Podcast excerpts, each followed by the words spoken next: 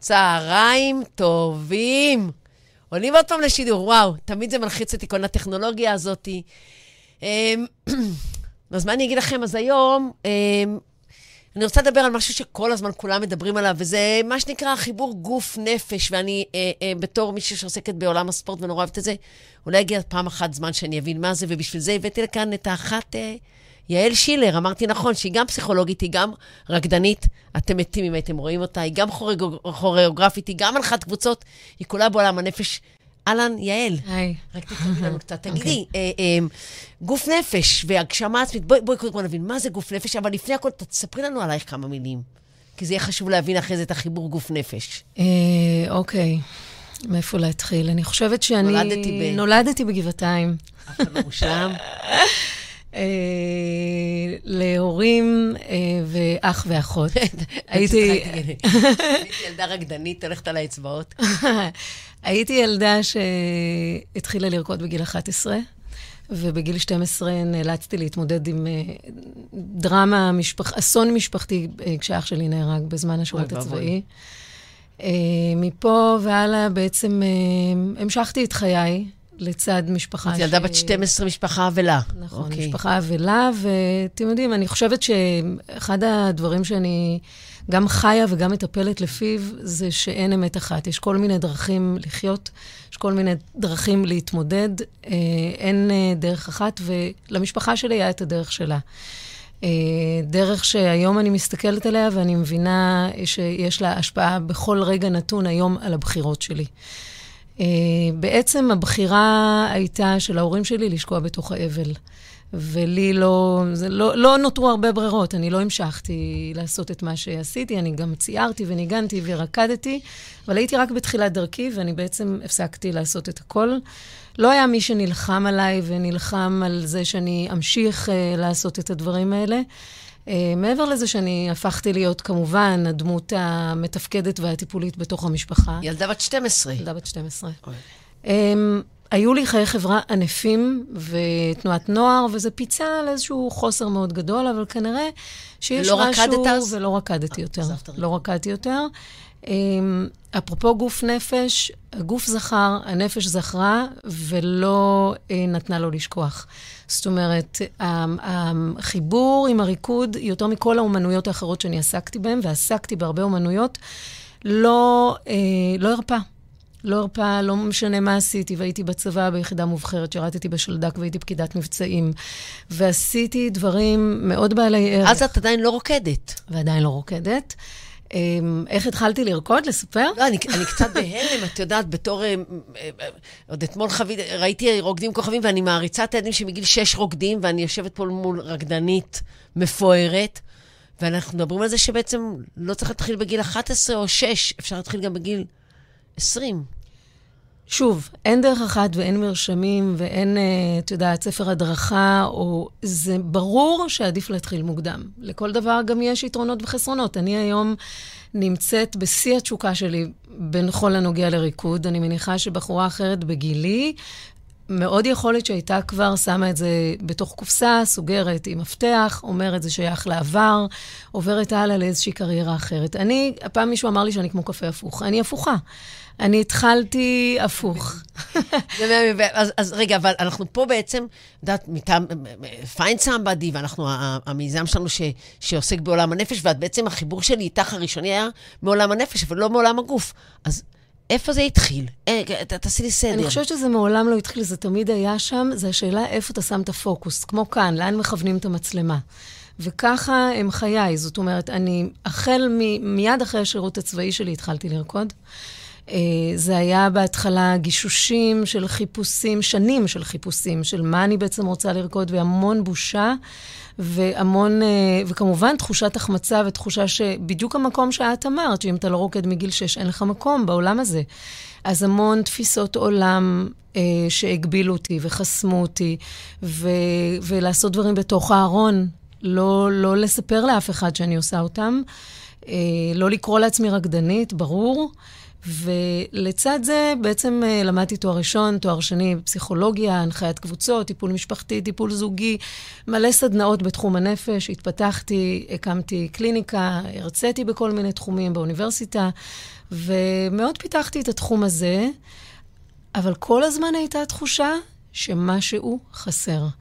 לא תמיד ידעתי להגיד מה, ידעתי שזה בתחום של הגוף, המשכתי לעבוד עם הגוף, עשיתי עם הגוף דברים, אבל זה לא היה הדבר הנכון. מתישהו, לפני עשור בערך, זו הייתה שנה כזאת של... שזה כבר לא נתן לי, לא יכולתי... כן, גם בלילות. וידעתי איפה התשובה נמצאת, הייתי צריכה לאזור אומץ, וממש, זה היה ממש תהליך של יציאה מהארון. פשוט, אני זוכרת שכבר הייתי אימא, מאוד צעירה, אבל הייתי אימא, ואימהות אחרות ראו אותי פעם אחת באה לקחת את הילדים עם בגדי ספורט, ופעם אחת בגדים קצת יותר נורמליים, של כביכול פסיכולוגית שיושבת בצורה רשמית מול אנשים, והייתה מישהי ששאלה, כאילו, מה הקטע שלה? כאילו, מה נסגר איתה? מה היא? בכלל. זה אמרה, אני גם גוף וגם נפש. ולא, אני לא נתתי תשובות, כי גם, את יודעת, אני לא חושבת שיש תשובה אחת, זה נדרשת היכרות מעמיקה, והיום אנחנו מבינים כבר שבן אדם הוא לא רק משהו אחד, הוא הרבה הרבה דברים. ככה אני חיה, ככה אני מטפלת, ככה אני מסתכלת בעצמי על אנשים שאני פוגשת אותם. בן אדם הוא לא רק שמח, הוא לא רק עצוב, הוא לא רק רקדן, הוא לא רק אמא, הוא לא רק אבא, הוא לא רק... זאת אומרת, הוא לא רק הורה, הוא עוד המון הרבה, הוא תמיד יהיה גם ילד. זה משהו שמאוד מאפיין אותי, אני אף פעם לא נפרדתי מהילדה שבי. אני שמחה וגאה בזה, כי אני חושבת ששם נמצאות התשוקות שלי. הרבה פעמים, ואולי זה חלק אם רצית מתישהו להגיע לעניין של הגשמה עצמית, אחד החסמים שמאוד מעכבים אותנו להגשים את עצמנו, אני חושבת, זה... ההתבגרות והבגרות שאנחנו לוקחים על עצמנו.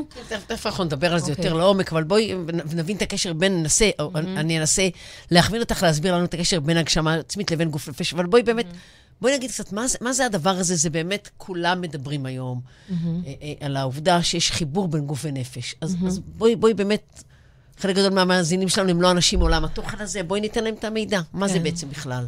תראי, זה דברים שאתה יכול להרגיש, זאת אומרת, אתה יכול להרגיש דפיקות לב, בזמן שבעצם יש לך משהו רגשי שאתה מתמודד איתו, אז כביכול הדפיקות לב זה משהו גופני, ומצד שני אתה בכלל לפני מבחן, אוקיי? דבר הכי פשוט. אז אתה בלחץ. אוקיי? לחץ זה משהו נפשי כביכול, אבל אתה חווה סימפטומים גופניים. הדבר הכי פשוט שאני לא חושבת שיש מישהו שיקשיב לנו, שלא ידע על מה אנחנו מדברות. וזה יכול להמשיך לעניינים שקשורים לביצוע, אוקיי? לדוגמה, ביצוע בתחום הספורט, ביצוע בתחום המחול. אתה יכול בעצם להרגיש איזשהן תחושות רגישיות, והגוף שלך מגיב בהתאם. זאת אומרת, הגוף מייצר כל מיני סימפטומים, שהם כביכול, הם סימפטומים גופניים, אבל הטריגר להם, או המניע להם, או בעצם מה שגורם להם, הם גורמים רגשיים, גורמים נפשיים. אני רוצה רגע, זה רק לדברים שהם קשורים לעולם הנגטיבי, לחץ, פחד, חרדה, דאגה, או גם בשמחה היו לי סימפטומים גופניים. אני שמחה, אני מאוהבת סימפטומים גופניים גם. ודאי. האהבה הראשונה שלי, אני זוכרת בגיל, לא יודעת, 16, מדדתי חום, היה לי במשך חודש חום 37.5. הייתי חולת אהבה, אוקיי? היה לי חום במדחום, ואני פשוט הייתי מאוהבת. וזה, כאילו, זה ממש ככה.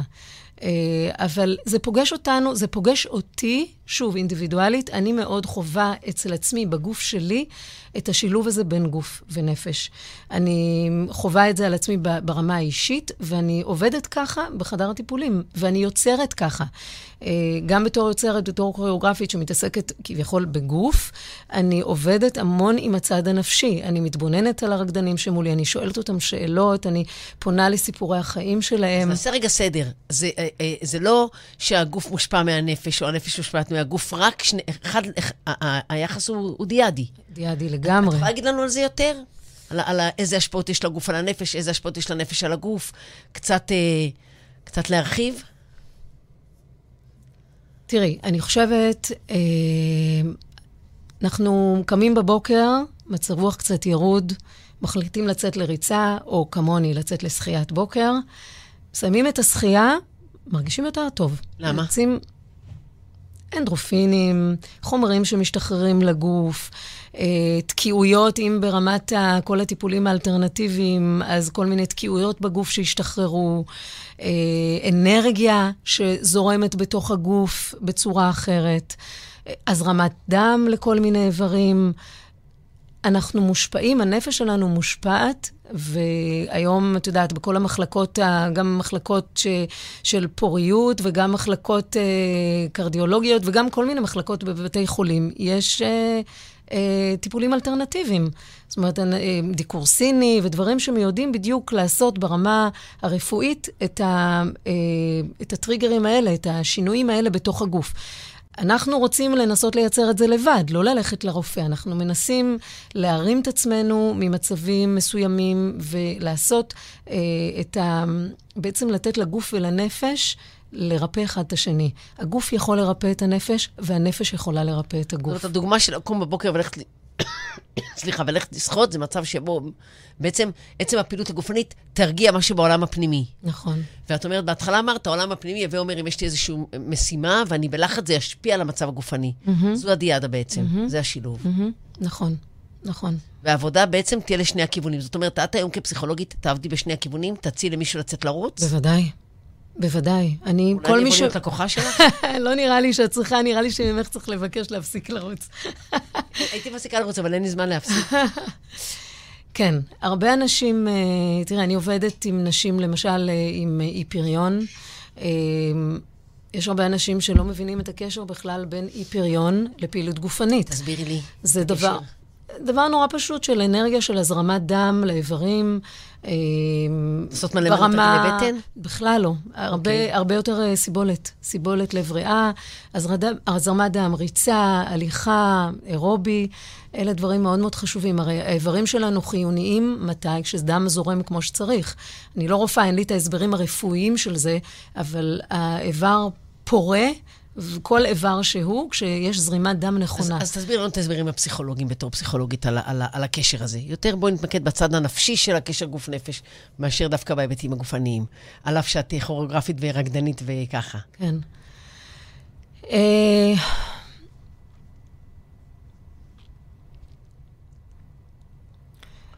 בצד הנפשי אני פשוט חושבת שזה כמו טיפול משלים. זאת אומרת, אנחנו יכולים לדבר שיחה, שבעצם אנחנו מפרקים את אירועי החיים, חסמים, התמודדויות, אתגרים, דברים שבן אדם תקוע בהם, מנסים לעזור, דיכאון, חרדות.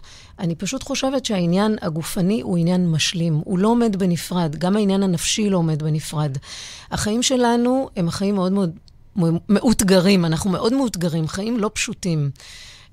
במקרה אם אתה בן אדם שמקפיד לצאת מאזורי הנוחות שלך. ואם אתה מקפיד לצאת מאזורי הנוחות שלך, אתה תעמוד בפני הרבה אתגרים. גם אם אתה לא מקפיד לצאת מאזורי הנוחות שלך, החיים שלנו הם מאתגרים מאוד. בכל הרמה. רגע, לזוז רגע הצידה מאזור הנוחות של השיחה שלנו. תכף אנחנו נחזור, נדבר על ההגשמה העצמית, על המשמעויות וכו'. אבל... למען ההגינות, את יודעת, כל העיסוק בגוף, אנחנו נשאות פה שתינו, נשים שמאוד אוהבות את העיסוק בגוף, כנראה גם אנחנו מסתכלות בריא, ואנחנו די מסתדרות עם מה שאנחנו רואות שם, שזה בכלל לא קשור לנראות, זה קשור לתפיסה שלנו את עצמנו, היותר מקבלת כנראה. אבל יש הרבה מאוד אנשים שהחיבור שלהם לגוף של עצמם הוא מאוד מאוד מורכב. הם סוחבים על עצמם הרבה פעמים טראומות וקשיים, וגם תפיסה ויזואלית קשה, וגם תפיסה תחושתית, וגם היכולת לשלוט בגוף ולהיות בתנועה. איך אנחנו בכלל מתקרבים אליהם ברעיון הזה של להבין את החיבור גוף נפש? תראי, לאנשים כאלה הרבה פעמים יש הרבה קליפות. הייתה תקופה במהלך הקורונה שלא היה בריכות ולא היה שיעורי בלט שאני רגילה לעשות, ומה שנאלצתי לעשות זה ללכת לפארק או לים, לצעוד, לרוץ, והייתי מסתכלת על אנשים, ואת רואה לפי איך שבן אדם הולך, לפי איך שהוא רץ, לפי איך שהוא עומד, את רואה חלק מסיפורי חייו. את רואה חוסר סימטריה, ואת רואה כפיפות מסוימת, ואת רואה זקיפות, ואת רואה כוח, ואת רואה חולשה, שכחתי מה הייתה השאלה שלך, כאילו... אמרתי על האנשים שדווקא תפיסתם הגופנית היא... נכון, אז אני חושבת שלאנשים באמת יש קליפות, ובמהלך הטיפול הנפשי, אני עובדת מאוד לעומק, זאת אומרת, אני לא נותנת ייעוץ, אני לא עושה אימון, אני כן הולכת אחורה אל העבר, אל ההיסטוריה האישית, המשפחתית, בודקת מאיפה דברים התחילו, מאוד בהרחבה ומאוד לעומק, ולאט לאט את רואה את הזרעים של מה הביא את הבן אדם עד הלום. זאת אומרת, אדם שהחיבור שלו לגוף שלו הוא נגטיבי, לא אוהב את הגוף, לא מטפח אותו, פחות נוח בתנועה. את אומרת שכשת מקצוע, את מחפשת את המקום שבו זה נזרע. ברור. ושמה בעצם... אני מאוד מאמינה שבדברים, איפה ללכת אחורה לדברים ששמה הם נוצרו, זה להבין שבן אדם יבין בעצם מה גורם לו להרגיש היום כמו שהוא מרגיש, לחשוב כמו שהוא חושב, לפעול כמו שהוא פועל. התפיסות עולם, הדימוי גוף, אמונות, זה דברים חיים לצד ההורים שלנו או במשפחות שלנו, הם אלה שיצרו אותם. כל משפחה שונה, בכל משפחה יש תפיסות עולם אחרות ותמות לגבי נושאים מסוימים, אמונות, עשה ואל תעשה, כל מיני דברים שאנחנו לא מודעים להם הרבה פעמים, עד שאנחנו מגיעים לאיזשהו טיפול שבו סוג מסוים של חקירה וחיפוש. סקרנות. סקרנות, ובאמת כדי להבין, ממש להזיז את הערפל, להזיז את העננות, ולנסות להבין מה עומד מתחת. אני יכולה להגיד לך שבאופן אישי, אחד הדברים שמאוד עקבו אותי בעולם הזה של המחול, היה העניין של בושה. של בושה שלא מתחילים בגיל, לא מתחילים אחרי הצבא לרקוד. והיו אנשים שגם עמדו מולי ואמרו לי את זה. אבל הבושה היא בושה הרבה מעבר לריקוד. זאת אומרת, משהו שבושה זה משהו שמניע אותנו. כי אנחנו נהיה עסוקים במה אחרים יחשבו, ואיך זה נראה, ומה אומרים. שזאת איזושהי תמה מהותית, כנראה במקום שאת אומרת על עצמך שגדלת בו. ואת השתמשת בתמה... שאנחנו לא אוהבות אותה, כנראה, אני לא יודעת איך להתבטא אחרת, השתמשת בה והכללת אותה, גם נניח על הרצון שלך להיות רקדנית. זאת אומרת, שאת צריכת לטפל בהחלטה שבושה הזאת לא תמה מרכזית, להזיז אותה, יכולת להתחיל לרקוד. נכון. יכולתי להתחיל לרקוד, יכולתי להתחיל ליצור, ומעבר לזה, עוד היו תקופות שרקדתי עם התחושות האלה, ודווקא שם, המקום הזה של הפסיכולוגיית ספורט, אפשר לי לבדוק את הדיבור הפנימי שלי עם עצמי בזמן שאני רוקדת, בזמן שאני עומדת מול קהל, בזמן שאני בשיעור. מה עובר לי בראש? מה אני אומרת לעצמי על עצמי? מה אני אומרת לעצמי על מה שאנשים מולי אומרים עליי? זה מהמם, כי השבוע דיברתי עם איזה נערה שאני פוגשת, בת 17, ובאמת היא מאוד מאוד מאוד מוכשרת גופנית, מוכשרת ברמות על, באמת התפעלות גדולה בספורט שבו היא עוסקת, ומאוד קשה לה עם העולם. והשבוע אמרה לי, מיכל, אני מבינה את מה שפעם אמרת, כל עוד קשה לי עם עצמי, אז קשה לי גם עם העולם. אבל זאת הייתה תובנה שלה שירד לה הסימון, והבינה שבעצם היא צריכה משהו בתוך עצמה לסגור, להצליח לתת לו מקום, ואז היא תוכל בעצם, עליו שהיא סופר מוכשרת, ואני צופה לה עתיד זוהר. פה אני צופה לה עתיד זוהר, ואת אמרת משהו, וקצת זרקנו הגשמה עצמית, וזה נורא מרתק אותי לראות את החיבור, כי את כן חושבת שהחיבור הזה של גוף נפש, איזשהו ניקיון, יכול לאפשר לאנשים להגשים את עצמם. תגידי לי על זה קצת. תראי, הרבה אנחנו שומעים, אנשים מדברים על אושר, בעיקר בעולם שלנו היום, שמדבר באמת על הגשמה עצמית ועל אושר, ולא עסוק רק בהישרדות. ההורים שלי עסקו רק בהישרדות. מי בכלל... הישרדות רגשית. אפילו לא רגשית. ההורים שלי בני כבר 90 כמעט, אוקיי? 87. מתי, כמה שנים עברו מאז אותו אסון? 36 שנים, 85 זה היה, אם עשיתי חישוב נכון. לבנון הראשונה. לבנון הראשונה, סוף לבנון הראשונה, נכון. כן, כן, 82, אוקיי. נכון. ובעצם ההורים שלי אז, אם מדברים על הפירמידה של מאסלו, לא היה הגשמה עצמית. מי חשב בדור הוא בכלל על הגשמה עצמית? נגיד רק במשפט למי שיודע, הפירמידה של מאסלו שמדברת על הצרכים שלנו, מי הדבר הכי בסיסי שזה אוכל ואוויר, משהו גם רגשי, גם חברתי, גם בריאותי, ועד הקצה, שזה הגשמה עצמית. נכון. בזמנו מאסלו דיבר על פחות מ10% שמגיעים לזה, לדעתי עוד הרבה פחות מזה. נכון, אבל אני חושבת שהעולם משתנה, ואנחנו משתנים בהתאם, ובעולם היום כבר הרבה שנים יש מדובר על הגשמה עצמית ועל עושר, ולא רק על הישרדות, על לחם מים וארבעה קירות לישון בצילם. ואת אומרת שהורייך בעצם ללא קשר לאירוע, היו אנשים שבעצם בגלל התקופה... ההורים שלי היו אנשים מאוד הישרדותיים, מאוד מאוד מאוד, אנשים... מעמד פועלים ככה, שמאוד רק רוצה לשרוד, ולא מבקש לעצמו יותר מפרנסה, אוכל, שמחה קצת. ובריאות לילדים. ובריאות, כן. וגם זה משהו שאני נאלצתי, אפרופו תפיסות, להתמודד איתו, זאת אומרת, אני רציתי יותר. אני רציתי הרבה יותר, ואני עדיין רוצה הרבה יותר. נולדת כזאת, על אף שנולדת לזוג הורים יותר שורדים. נכון. אוקיי. וזה גם היה לשבור איזשהם קירות ואיזשהם טבועים, ולייצר תקרת זכוכית שהיא מאוד גבוהה.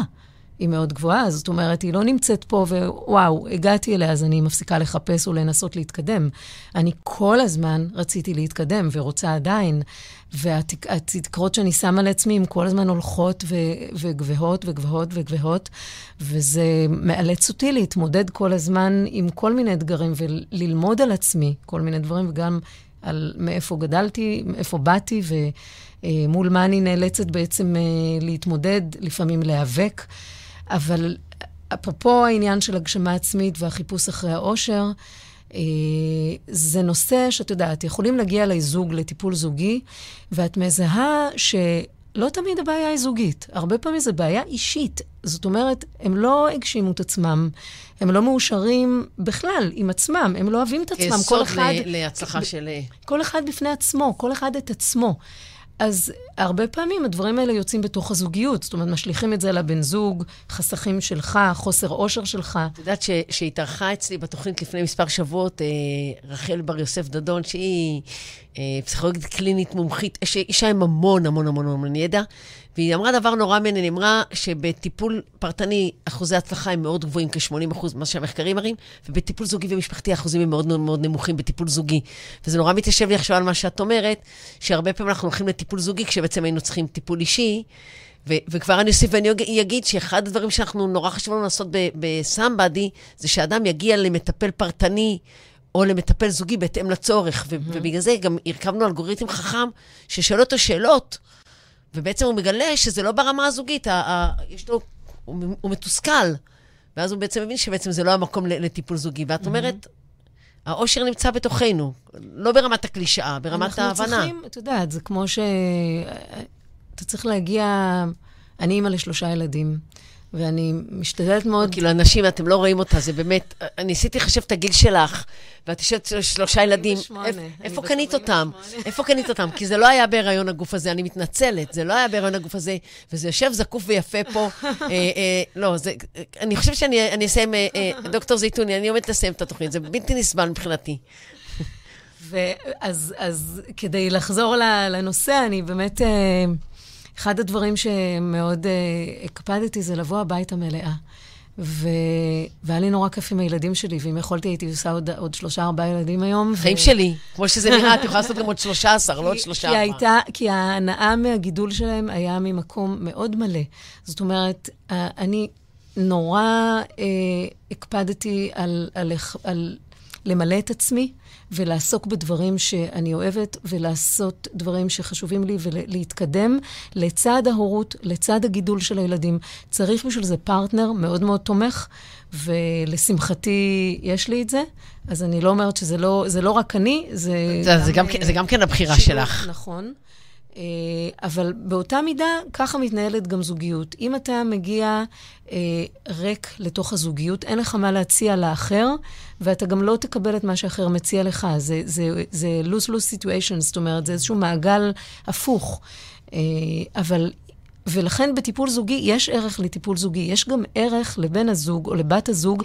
אני חס וחלילה לא רוצה להגיד מילה על טיפול זוגי ומשפחתי, אני מאמינה בזה, אני מכבדת את זה, רק זה היה כזה אסוציאטיבי שבעקבות מה שאמרת, ואני מבינה, עדת, אנחנו מקבלות שאלות לשמחתי רבה, הבטחתי שאני אסתכל בטלפון ושאלו אותי, אז אני ארצה לדבר על הגשמה עצמית, אני רוצה רגע לשאול באמת קצת ברמה שלך על השילוב הזה בין ריקוד לטיפול, איך את הגעת לחיבור הזה, לעולם הזה, כאילו אמרת שאת יודעת, הבנת שאת צריכה לטפל בדברים, ובכל אופן,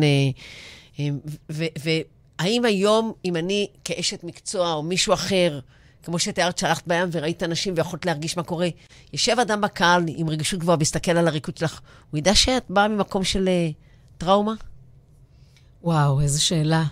תראי. זו שאלה ששאלו אותי, ואני ככה קצת איבדתי אותה ודייקתי אותה כדי שהיא תהיה... תראי, אני עד היום יצרתי שתי יצירות גדולות של ערב שלם, אנחנו הופענו בסוזן דלל, היצירה הראשונה קראו... לא זוכרת שהזמנת אותי. לא הכרנו.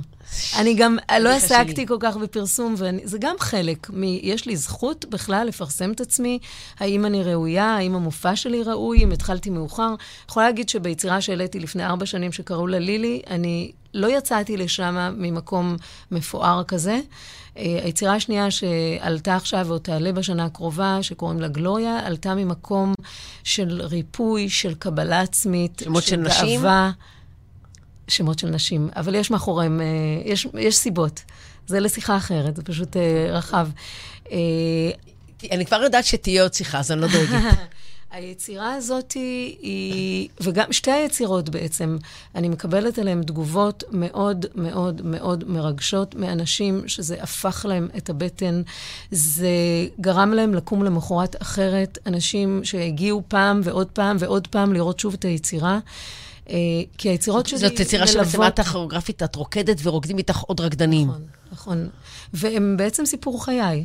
כל יצירה כזאת היא איזשהו סיפור אישי שלי, מתוך הסיפורים, הרבה סיפורים אישיים שלי שאני בוחרת להביא. אני עושה איזושהי הרחקה, כי כדי שהאומנות תיגע בכולם צריך לעשות איזושהי הרחקה, וגם ככה החשיפה הרבה יותר נוחה.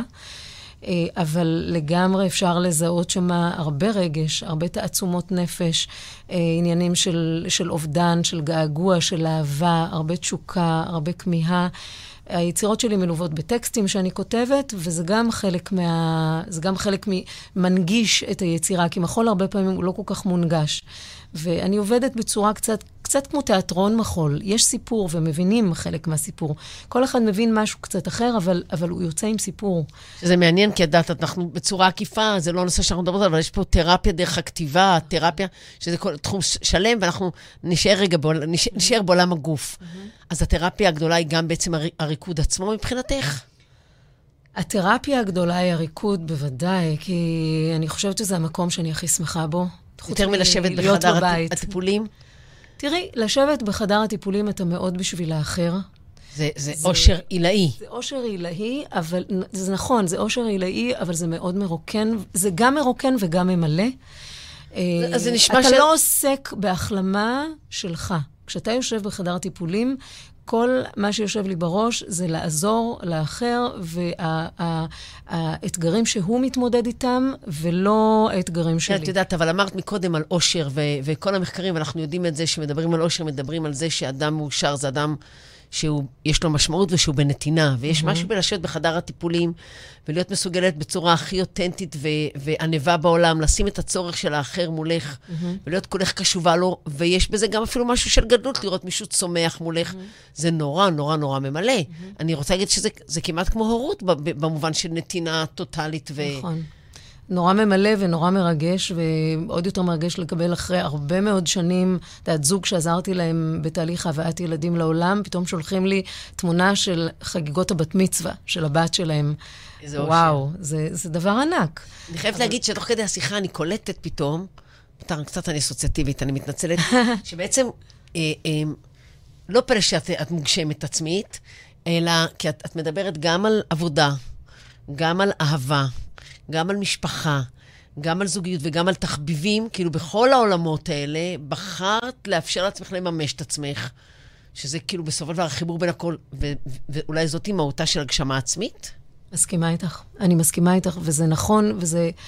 מי שמכיר אותי יודע שאיכשהו גם וגם וגם וגם מרכיבים אצלי איזשהו שלם. ברור. ולכן גם החדר טיפולים זה באמת פונה יותר לצד הנפשי, למרות שאני חושבת שאני ממש רוקדת תוך כדי הטיפול עם המטופלים שלי. כמטאפורה. כן. ויעידו הרקדנים שלי שעברו איתי תהליכים, שאני גם מביאה הרבה פסיכולוגיה לתוך התהליך הקוריאוגרפי ולתוך הריקוד.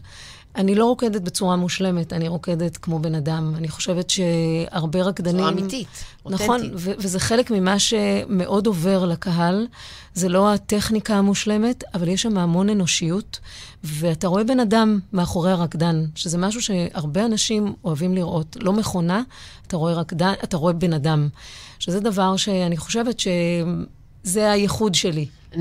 אני ארחיב ואומר על העניין הזה, שאני חושבת שבספורט, שאני באה מהעולם הזה יותר, וכמו גם באומנות, חלק ממה שנעים לנו כקהל, זה היכולת שלנו באופן אפילו לא מודע, לעבור תהליכים רגשיים על עצמנו, תוך כדי תהליכי הזדהות. וכשמשהו מושלם מדי, אז אתה יכול להתפעל ממנו, אבל אתה לא באמת יכול נורא להתרגש ממנו, כי הוא מדויק, ודווקא במשהו האותנטי, עם הנפילה והטעות, ועם הלא מדויק, שזה...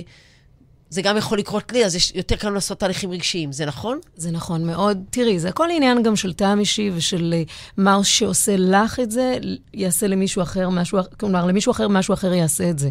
אנחנו לא בדיוק יודעים איפה, לאן הלב שלנו, למה הוא מתחבר, אבל מפידבקים שאני קיבלתי, אני חושבת שאני מצליחה, והיצירות שלי מצליחות להגיע להרבה אנשים בדיוק מהכיוון הזה.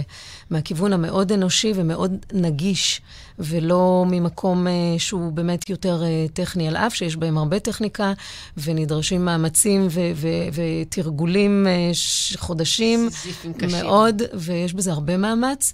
יש שם משהו גם מאוד עממי. גם מאוד עממי ברמה האנושית. סיפורים מאוד, את יודעת, אני חושבת שאנשים מתחברים לכל מיני רגעים במהלך היצירות,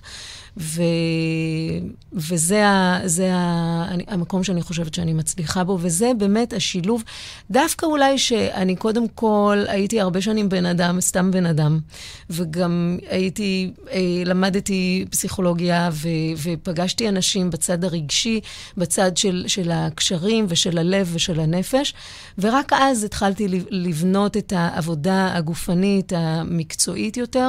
השילוב שלהם ביחד, יש בו משהו שהוא כנראה מקסים. אני לא יודעת, אני רק... הוא מקסים, אבל אני רוצה להתמרד. מכעיס אותי שאתה אומרת שהיית פעם סתם בן אדם.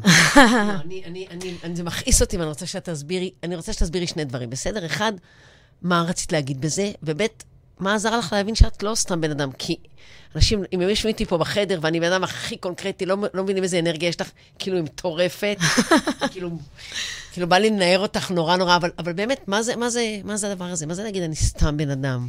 תראי. לא שאתה עושה לך טיפול. לא, כשאתה גדל במשפחה עם הרבה הגבלות, גם מבחינה תפיסתית, של איזושהי צניעות מסוימת, ואיזשהו אמירות של דברים שלא... את יודעת, לנסות לחשוב בקטן ולשרוד, נכון? אז כל העניינים שקשורים לתעוזה וליציאה חוצה ולהגשמה, זה דבר שהוא מאוד מסובך ונדרש הרבה אומץ. בעיקר אם זה דברים שלרקוד. מה זה לרקוד? זה אומנות. מה זה אומנות? מישהו מתפרנס באומנות? לרקוד זה משהו שמח. כשאתה בא מבית כל כך עצוב, אז אסור להיות שמח. נכון. וזה גם לא פרנסה. זאת אומרת, זה לא... הריקודים שלך שמחים? הריקודים שלי יש בהם הכל. גם שמחה, גם עצב, גם תשוקה, גם מין, סקס, יצר. זה כיף שאת עושה עוד עבודה אחת, אני כבר בונה. אני אסגור תאריך ביומן? אצלי זה לוקח זמן, עבודות ארוכות, כי זה תהליכים. מתבשלת. ציונים, כאילו. מתבשלות רגשית בעיקר, הרבה פחות. קטע פיזי זה קטע קל, אני מבינה. זה נכון. זה נכון. אז אני מבינה אבל באמת זה העניין הזה של הייתי סגורה בתוך תפיסות עולם מאוד מקובעות. ולא אפשרתי לעצמי, להגשים את עצמי. הלכתי עם הזרם, בעוד שאני בכלל לא בן אדם שהולך עם הזרם. אם כבר את רוקדת עם הזרם, את לא הולכת עם הזרם. אז תחשבי מה זה להיות מישהי שהמחשבות שלה מאוד פרועות, ורוצה לעשות המון המון דברים שהם לא תמיד בקונצנזוס, אבל היא באה מתוך מקום שהתפיסות שלו מאוד מקובעות, כמעט דתי ברמת התפיסות. אני רוצה להגיד משהו שהוא לא פוליטיקלי קורקט. אני חושבת שאת נורא נורא אינטליגנטית, וזה היה אחד הכוחות שלך. אני לא יודעת כמה קיבלת על זה הערכה בדרך, אבל לא צריך לשבת יותר מכמה דקות ולראות כמה את אינטליגנטית, ואני חושבת שזה היה ההבדל, אם יורשה לי, בין להיות אדם מפנטזיות, או אדם שמשתיק את עצמו, לבין אדם שמעז להגיד, אני שוברת את הגבולות האלה ואת החינוך הנורא נורא שמרני. אני לא חושבת שהוא היה צנוע, אני חושבת שהוא היה מדכא קצת, לפעמים נורא מפוחד, נורא באמת אבל, קטונתי, קטונתי, אני כולי... נכון, כל מה שאת אומרת מאוד מדויק. וזה מה שאני חושבת, עשה לך את היכולת לעשות את החיבור בין כל הדברים, ולהגיד, אני לא יכולה לעצור שם, זאת אומרת, החלק... אבל לקח לזה שנים. לקח לזה שנים, אני כביכול, קודם כל סיימתי את מה שהיה מצופה ממני, עשיתי, אתה יודעת, אמרתי, פסיכולוגיה זה המקצוע שהחיים בחרו בשבילי, הריקוד זה מקצוע שאני בחרתי. זו בעצם הייתה בחירה מאוד אמיצה שלי, עצמי, שלא החיים יעדו לי, שלא, כי אתה יודעת, בתור ילדה מאוד טיפולית, אני יודעת לטפל, לא הייתי צריכה לא תואר ראשון ולא תואר שני, בשביל זה, זה הייתי צריכה בשביל התעודה, ובשביל כמה באמת מורים מלומדים שהכניסו בידע, אבל יש לי את זה. יש לי את זה, זה קל לי, אני עשיתי את זה הרבה מאוד שנים, כל הילדות שלי עשיתי את זה. לרקוד זה משהו אחר, זאת הבחירה שלי, שמה באמת, ובואי שנייה נפתח סוגריים הכי משמעותיות, שאני חושבת שבשבילן אני כאן, להגיד, זה לא קרה במקרה, כלומר, העשור הזה האחרון בחיי, ואולי קצת יותר, זה עם מאמצים אין קץ, שעות של תרגול, עבודה, גם עצמית, גם רגשית, גם פיזית, מאוד מאוד קשה. איזשהו מקום שאתה מוריד את כל האגו שלך, אתה נכנס לשיעורי בלט עם ילדות בנות 14, בנות 15, שיעורי פוינט עם ילדות בנות 10, כדי באיזשהו שלב לעלות גם על נעלי פוינט, שזה משהו שכביכול... נסבל בעיני. וזה דורש תעצומות ובכי, ובאמת המון כישלונות, בואי נדבר על כישלונות. אין הצלחות בלי כישלונות. אני חושבת ש... אני איפה קצת מעניין. אוקיי. זה נושא... זה ברור. זה ברור לנו לגמרי. אז חשוב להגיד... אז חשוב מאוד להגיד את זה שהיו לי הרבה... מזה פרנסתי. תחושות כישלון בדרך. גם אם זה לא כישלונות שנראו מבחוץ. אני הרגשתי תחושת כישלון, והייתי צריכה ליפול ולקום. מה זה ליפול ולקום? זה לעשות עבודה. זה לעבוד. אני רוצה להגיד משהו שהוא גם כן קצת יומרני וחצוף מצידי, אבל אם אני מחברת את זה להיסטוריה שלך, אני חושבת... ואני מקווה שאני אתבדל לכל חיי ולא אדע את התחושה הזאת, שלאבד ילד זו תחושת כישלון הכי גדולה שלא הצלחת לשמור עליו. ואני יכולה להבין למה אי אפשר לקום מזה. זאת אומרת, דווקא בגלל שאני באה מעולם מאוד הישגי, מאוד שיפוטי, וכל הזמן אני מלמדת את כל מי שאני מלווה אותו, זה בכלל לא מעניין התוצאות, מעניין התהליך, וכל הקלישאות שאומרים שמי שלא נופל לא יודע לקום, ושבסוף אתה מצליח בגלל המשברים, וכל הדברים האלה שעולם פסיכולוגיית הספורט מדבר עליו, אז אם אני מחברת את זה לשיח בינינו, ולטיפול המשפחתי, ולהורות שלך, ולילדה שגדלת, זה חוויית כישלון שאני יכולה להבין מי שחווה את עצמו שהוא כשל. זה לא רק האבל, האבל זה בחוץ, והאובדן זה בחוץ, אבל יש פה משהו שאתה כשלת בלא לשמור. וזאת חוויה... במיוחד עבור הורים שהתפקיד המאוד מהותי שלהם, הם לא הגשימו את עצמם, התפקיד שלהם היה לשמור על הילדים שלהם. כן, כן, לגדל אנשים מסורדים, לגדל ילדים ולהקים, לא אכנס לזה, וגם אנחנו קצרות בזמן, אבל אני חושבת שחוויה תקופת הקורונה להורות, אני יכולה להגיד בצורה כנה עבורי, הייתה מאוד קשה להצליח לשמור על הילדים שלי בתוך הקורונה הזאת, לא מבחינה בריאותית, זה לא הזיז לי בכלל, שיהיו חולים, עם עוד חולים אחרים, כל היום, לא, החלק הרגשי, לשמור עליהם נפשית, להתבגר, לגדול לתוך התקופה הזאת, הרבה מאוד רגעים, חוויתי את עצמי, כי אני נכשלת, כי באמת לא יכול, באמת הרגשתי חסרת אונים, זאת חוויית כישלון רגשית גדולה מאוד. אנחנו עושות פה טיפול הדדי. אני רוצה רגע לחזור למקומות היותר חיות וזה, ואמרנו הגשמה עצמית. בא לי ככה להיות, בסוף אני אדם נורא סר. מאוד אוהבת. רואים. כן, כן. קצת, מה זה, איך עושים את זה, איך אנחנו יכולות לעזור למי שמקשיב לנו, להבין, להעז, לחלום, מה לעשות כדי להגשים את עצמך? אפילו מתי להעז ללכת לטיפול כדי להגשים את עצמך? קודם כל, אמרתי את המילה לחלום, ולי נורא חשוב לעשות ההבדל בין חלום ליעד, או למטרה. כי חלום זה דבר כזה שאנחנו... זה חלום לפנטזיה, תפנטז, אבל תחלום ותגשים. כן, זאת אומרת, זה משהו שכאילו תלוי במישהו אחר, או אם אנחנו מצב של שנה, או חלום בעקית, איזשהו דמיון, זה משהו שכאילו לעולם לא יתרחש. יעד, קודם כל, אנחנו צריכים להבין... מה אנחנו רוצים, שזה אחד הדברים המאוד קשים לאנשים. הרבה אנשים בכל גיל, לא משנה באיזה גיל, יש אנשים שהולכים לעולמם בלי שהם ידעו מה בכלל הם רצו, מה התשוקות שלהם, איפה הרצונות שלהם, איפה האושר שלהם. וזה משהו שבן אדם... שנורא לדעת, נכון, זה נורא מורכב. קשה, בגלל זה, או שאתה עושה את זה עם עצמך, או שאתה הולך לבן אדם שעוזר לך לברר את זה. הרבה פעמים אתה מגיע לאיזושהי... זה מה מספיק טובה, ללכת לקבל עזרה. בוודאי. כדי לדעת להגשים... אני מזכירה שאמרת שכשאנשים לא מוגשמים, גם הזוגיות שלהם לא מוגשמת. נכון. גם כנראה ההורות שלהם תהיה פחות מוגשמת. אבל הרבה חלק גדול מהאנשים לא יודעים בכלל שהם מחפשים משהו. הם לא יודעים שיש משהו שמחכה להם מעבר לפינה. הם לא יודעים מה זה הדבר הזה. זכות הם לא יודעים קודם כל, שיש להם זכות לזה. נכון. ורק כשאתה מתחיל לברר, אם אתה לא תדע מה זה, איך תדע להתוות את המפה בדרך לשם.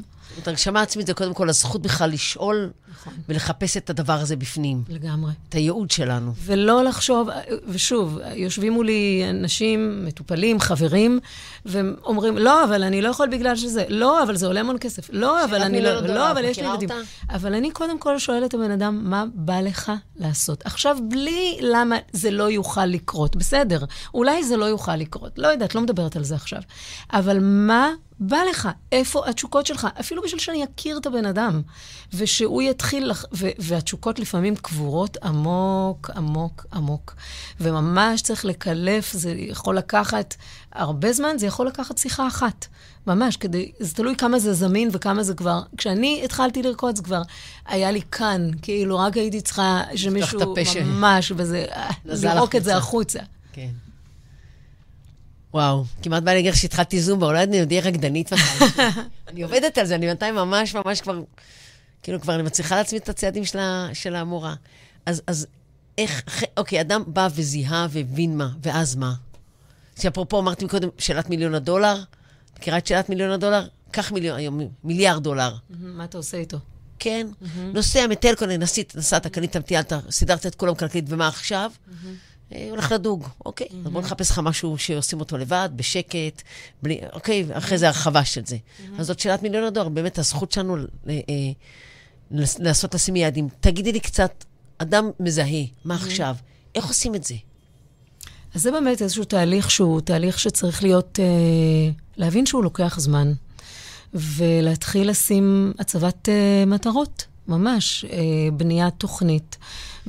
זה מדהים, כי דיברנו על טיפול נורא נורא רגשי, ואת אומרת, וזה יעבור אחרי זה משהו הרבה יותר מעשי.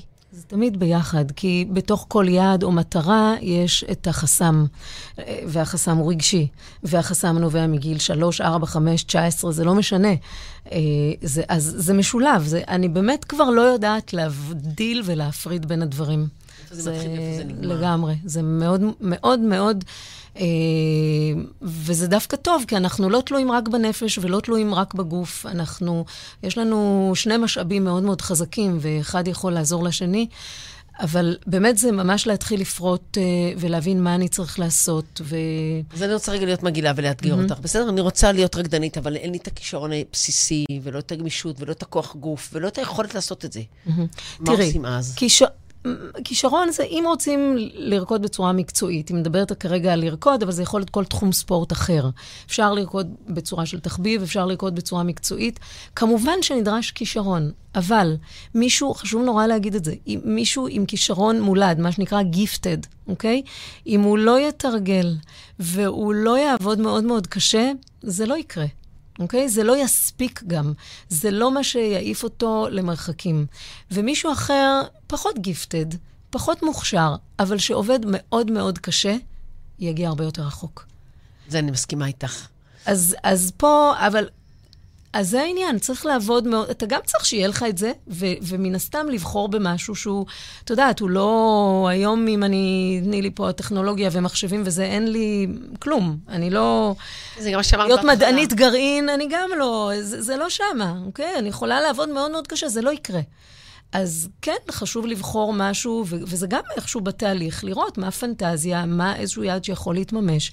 אז חלק מההגשמה העצמית הוא גם בגרות מסוימת וגם מודעות מסוימת. נכון.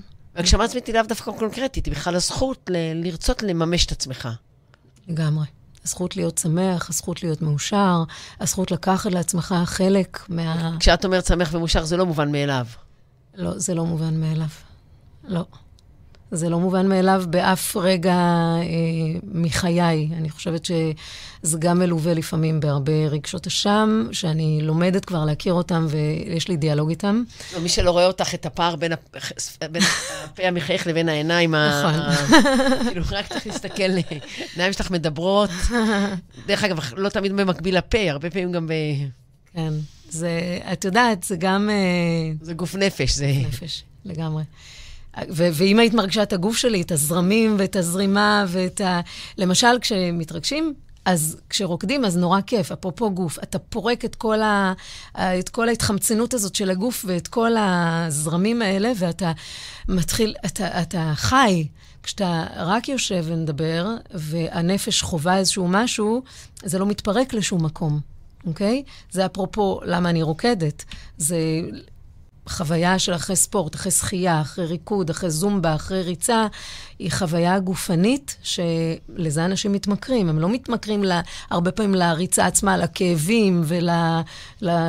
גם אולי, כן. אבל התחושה שאחרי זה תחושה... העונג תוך כדי, זה גם משהו מטורף. גם החלק המדיטטיבי, היכולת שלך לחשוב על דברים אחרת, היכולת שלך להתעסק אחרת, היכולת שלך באמת לחתוך את שגרת היום המאוד מאוד אינטנסיבית והעמוסה, בעבודה, במשפחה, בחרדות, בדאגות, בשגרת חיים קשה. נכון. אני רוצה, אין לנו עוד כמעט זמן, אני רוצה, אבל רגע, אמרת, דיברת מקודם על היכולת שלך, או על המקום הזה, של לעזור לאנשים בתחום של פריון. אני רוצה שתגידי באיזה עוד דברים את מרגישה שהשילוב המיוחד שלך הזה של גוף נפש יכול לעזור לאנשים.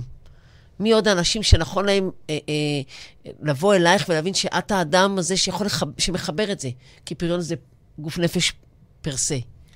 כן, זה נכון. ואני חושבת שהאתגרים, כל אתגר שהוא תמיד גם וגם, הוא תמיד גם גופני וגם נפשי, זה משהו שאת יודעת, מה זה יכולת התמודדות? יכולת התמודדות זה הרבה פעמים דבר שהוא נרכש. ככל שנאלצת להתמודד יותר בחיים שלך, פיתחת איזשהם דרכים, שאם גם אתה משוכלל, אז שכללת את הדרכים האלה. אני חושבת שזה מאוד מאפיין אותי. נאלצתי להתמודד עם הרבה דברים בחיים. אני לא אומרת את זה בגאווה, אני אומרת כי זה סיפור חיי, יכולתי, את יודעת, לשבת בבית ולבכות על מר גורלי, שזה גם קרה בתקופות מסוימות, אבל הרבה פעמים פשוט, או ברוב הפעמים, פשוט אמרתי לעצמי, אני חייבת לצאת מזה. אוקיי, איך אני יוצאת מזה? מה אני עושה כדי לצאת מזה? ולאט, לאט, לאט מצאתי, אני יכולה להגיד בכוחות עצמי, עם אינטואיציה וחיפוש פנימי מאוד מעמיק, וניסוי ותהייה, מה ישמח אותי, מה יגרום לי לצאת מזה, מה נכון לי עכשיו, מה אני הכי צריכה ורוצה. והיכולת התמודדות הזאת, זה משהו שאני חושבת שאני יכולה לעזור לאנשים ולחפש את ההתמודדות שלהם עם אתגרים. כי זה דבר נורא מגוון, ומה שנכון לך הוא לא נכון לי. שוב, אני חוזרת ואומרת את זה לאורך כל השיחה, כי אני ממש חושבת ככה וחיה ככה ועובדת ככה.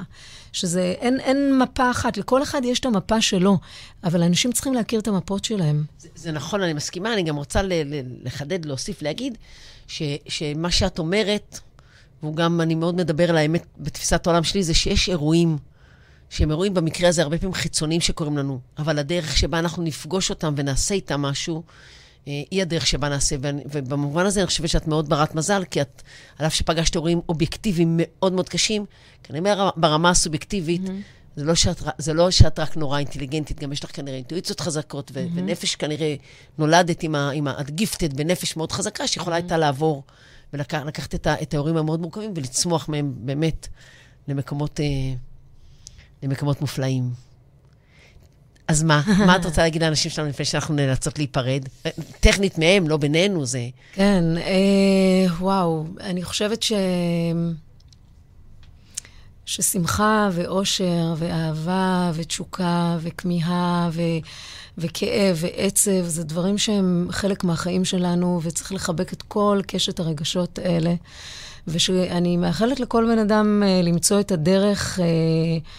להגיע, להרגיש את כל הרגשות האלה, ושזה יהפך להיות חלק ממש מהיומיום שלו, כלומר שבאותו יום יוכל להיות גם וגם וגם וגם, ולא לוותר, אולי זה אחד הדברים החשובים, כי כי הוויתור הוא כואב, הוויתור הוא כואב, אני יכולה להגיד שאני ויתרתי בילדות שלי על הרבה חלקים מעצמי, אבל אולי זה מה שמניע אותי היום, אז כאילו מדבר, כביכול מהלימון עשיתי לימונדה, אם אפשר להגיד, אבל ועדיין יש משברים ודברים מתרחשים, אבל יש הרבה אנשים שיכולים לעזור, והרבה דרכים לצאת מכל מיני מצוקות, והרבה דרכים להגשים ולמצוא שמחה, ולמצוא אושר, ולמצוא אהבה, ולמצוא את עצמך, וזהו, ואני ממש אשמח לעזור למי שזה נראה לו שאני יכולה לעזור לו. לי זה ממש ממש נראה, ואני אגיד רק במשפט אחד, כשאנחנו נפרדות, בסוף צריך המון אומץ בחיים. זה נכון. כל מה שאמרת נעטף כזה, ואם אתה אמיץ, זה רק סוד הצד הראשון. צריך לעשות את זה, אבל צריך גם אנשים שיאמינו בך. צריך אפילו לפחות בן אדם אחד. גם המשפט הזה מדובר הרבה, נכון? נכון. אבל אתה צריך נורא להאמין גם בעצמך, נכון, נכון. יעל, את באמת, את פשוט אישה נדירה, כל מילה שאני אגיד עלייך, תקטין, תודה, אני מודה על הזכות שהיית, תכף לסגור את הרמקולים, יש לנו ככה במה לדבר. זהו, בלי לשים לב, חלפה לה עוד שעה במפגש כזה מרתק של Fine Somebody. תודה ליעל שילר שהייתה איתנו, עוד אישה נדירה בקהילה המופלאה שלנו. עוד יום רביעי בצהריים מסתיים, אז אם אתם מחפשים עזרה בעולם הנפש, וזה בכלל לא חשוב, ואתם רוצים להגשים את עצמכם בטיפול עמוק, או בטיפול עם מטרות, וזה בכלל לא משנה. אז אצלנו בסמבדי תרפי COL, יש המון המון אנשי מקצוע נהדרים, ואם אתם אנשי מקצוע ורוצים להצטרף לקהילה מופלאה של אנשים נפלאים, אז בואו תצטרפו אלינו. ניפגש בעוד שבועיים ביום רביעי, ושיהיה לכולנו אחלה יום וסוף שבוע מרגש.